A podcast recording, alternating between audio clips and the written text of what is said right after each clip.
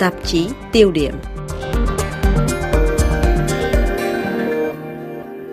Thưa quý vị, hợp đồng bị phá vỡ, niềm tin cũng tan rã, Paris bị sỉ nhục, nhưng Paris lại không có đồng minh. Thông báo phá vỡ hợp đồng mua tàu ngầm Pháp của Úc và việc thành lập liên minh AUKUS đã châm ngòi cho một cuộc khủng hoảng ngoại giao chưa từng có giữa Pháp và các đồng minh lâu đời.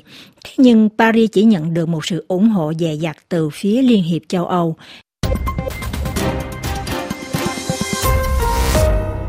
Điều đáng chú ý là phải mất đến nhiều ngày sau, Liên hiệp châu Âu mới lên tiếng bày tỏ sự ủng hộ đối với Pháp.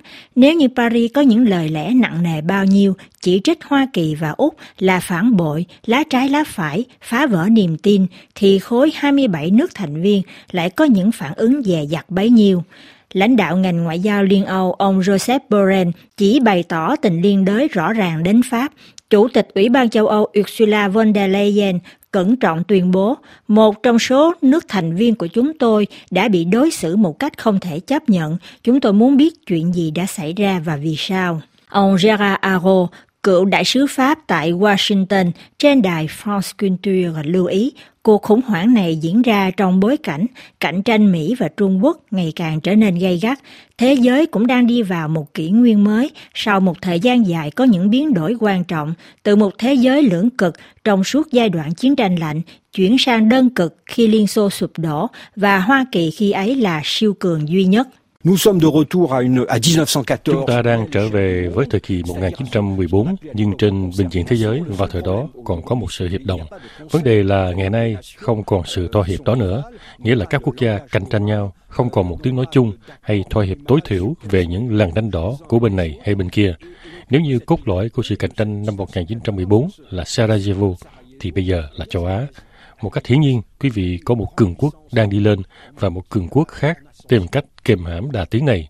Đó là một ván cờ địa chính trị hoàn toàn mới, không dễ gì hiểu được đối với châu Âu, vốn dĩ nhờ Mỹ mà họ đã thoát khỏi câu chuyện lịch sử 1945.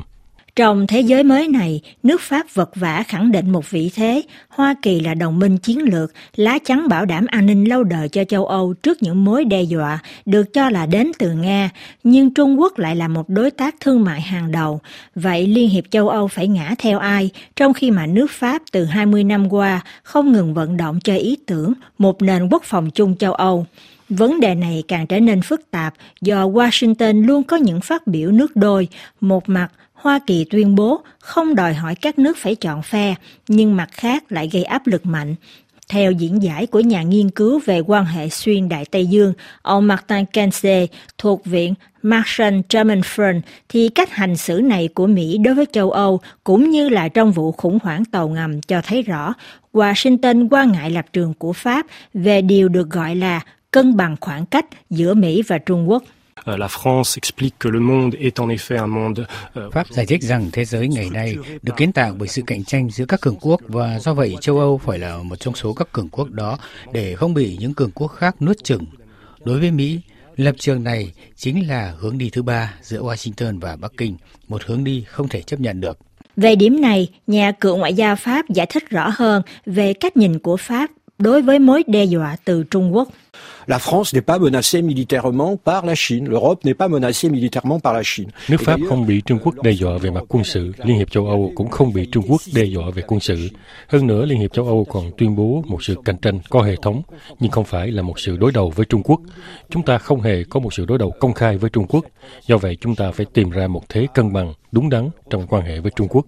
Chúng ta không cần phải tham gia vào cuộc thập tự chinh quân sự, một sự bao vây Nhìn từ Bắc Kinh, những gì mà Mỹ đang làm là thiết lập một vòng vây liên minh hải quân để đối phó với Trung Quốc.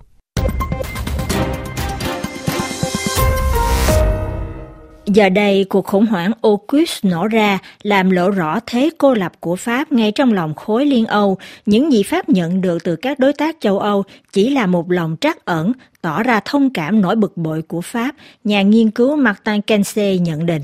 Et finalement, la peur sự việc cho thấy rõ, bất kể đó là từ Warsaw, Berlin, Roma hay là Stockholm, có một nỗi sợ là cuộc khủng hoảng này sẽ bị châu Âu hóa hay biến thành một vấn đề xuyên Đại Tây Dương. Họ nhìn vụ việc này như là một cuộc khủng hoảng riêng giữa Pháp và Mỹ hay Pháp và Úc. Do vậy, tuyệt đối không nên bước thêm một bước để ủng hộ Pháp. Như vậy, nước Pháp vừa là bên thua thiệt trong mối quan hệ với Mỹ, quan hệ với Úc và Anh, vừa cả trong quan hệ với các đối tác châu Âu vốn đã không cho thấy rõ tỏ tình liên đới như Pháp mong đợi. Ngược lại, đối với Mỹ, đây thật sự là một thắng lợi hoàn toàn bởi vì Mỹ chứng tỏ được rằng nước Pháp đã không được Liên hiệp châu Âu ủng hộ. Thái độ dè dặt và thiếu một chính sách chung chống Trung Quốc từ Liên hiệp châu Âu như lời chỉ trích từ chính quyền Washington, còn do nhiều nước thành viên Liên hiệp châu Âu không có cùng một cách nhìn về thế giới, cũng như lại chiến lược Ấn Độ-Thái Bình Dương, nhà nghiên cứu Martin Kense giải thích tiếp sur la possibilité euh, d'avoir une, une, une politique Việc khả năng có một chính sách chung đối với Trung Quốc người ta không có cùng khái niệm về thời gian. Với một số nước châu Âu, thách thức mà Trung Quốc đặt ra nằm trong khoảng 20, 30 hay 40 năm tới. Trong trường hợp này, chiến lược của Liên hiệp châu Âu về vùng Ấn Độ-Thái Bình Dương, lịch sử trêu ngươi, lại được công bố cùng ngày với thông báo Liên minh quân sự AUKUS đã được thành lập trong một triển vọng khá xa. Nhưng đối với Mỹ, triển vọng này hoàn toàn khác. Chính quyền Washington cho rằng giai đoạn được cho là nguy hiểm nhất nằm trong khoảng từ 5 đến 7 năm tới, nghĩa là giai đoạn chuyển tiếp.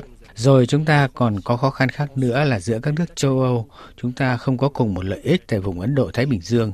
Nước Pháp là một quốc gia vùng Ấn Độ-Thái Bình Dương sở hữu nhiều vùng lãnh thổ trong khu vực. Hơn 1,6 triệu công dân Pháp sinh sống tại đây, 90 đến 93% vùng đặc quyền kinh tế của Pháp cũng nằm trong khu vực Ấn Độ-Thái Bình Dương. Đây là một nét đặc thù của Pháp so với các nước Liên hiệp châu Âu khác, vốn xem vùng này như là một thách thức ở xa. Nhìn từ Vilnius, Bucharest hay Roma, Trung Quốc không là một kẻ thù hay là một mối nguy hiểm ngay sát cửa biên giới, nhưng nước Pháp không có một lựa chọn nào khác. Paris phải trụ trong vùng Ấn Độ-Thái Bình Dương và Liên minh AUKUS cũng chẳng làm được thay đổi điều đó. Chẳng có lý do gì Pháp phải thoái lui khỏi khu vực này. Đối với Pháp, cuộc khủng hoảng này đã làm tan vỡ niềm tin giữa các đồng minh. Theo Ngoại trưởng Pháp Jean-Yves Le Drian, thì việc thành lập AUKUS cho thấy Mỹ đang tái tập trung các lợi ích cơ bản của họ trong cuộc đối đầu với Trung Quốc. Tuy nhiên, theo ông Gerard Aro, lời kêu gọi của Pháp cho rằng Liên hiệp châu Âu nên có một nền tự chủ quốc phòng vẫn còn gặp nhiều khó khăn. Et donc les États-Unis militarisent leur politique étrangère. Vấn đề ở đây là Hoa Kỳ đã quân sự hóa chính sách đối ngoại trong khi Liên hiệp châu Âu đối mặt với Trung Quốc lại không có một chính sách quân sự nào. Liên hiệp châu Âu không phải là một cường quốc quân sự, do vậy có thể thảo luận về tất cả những chủ đề khác. Thứ hai, từ Obama, Trump cho đến Biden, cho dù có sự khác biệt về phương pháp, phong cách lãnh đạo lúc nào cũng có một sự tiếp nối lớn Hoa Kỳ không muốn là cảnh binh của thế giới. Hoa Kỳ chuyển trục sang đối đầu với Trung Quốc. Chủ đề thứ ba là về tự chủ quốc phòng. Ở đây có một thực tế là các nước Đông Âu cần duy trì lá chắn của Mỹ trước những hành động đáng quan ngại từ Nga, nhất là đối với những nước yếu thế như các nước vùng Baltic, Ba Lan. Còn đối với nhiều nước châu Âu, họ cần sự bảo đảm an ninh của Mỹ, bởi vì như vậy họ sẽ không phải chi tiêu nhiều cho quốc phòng.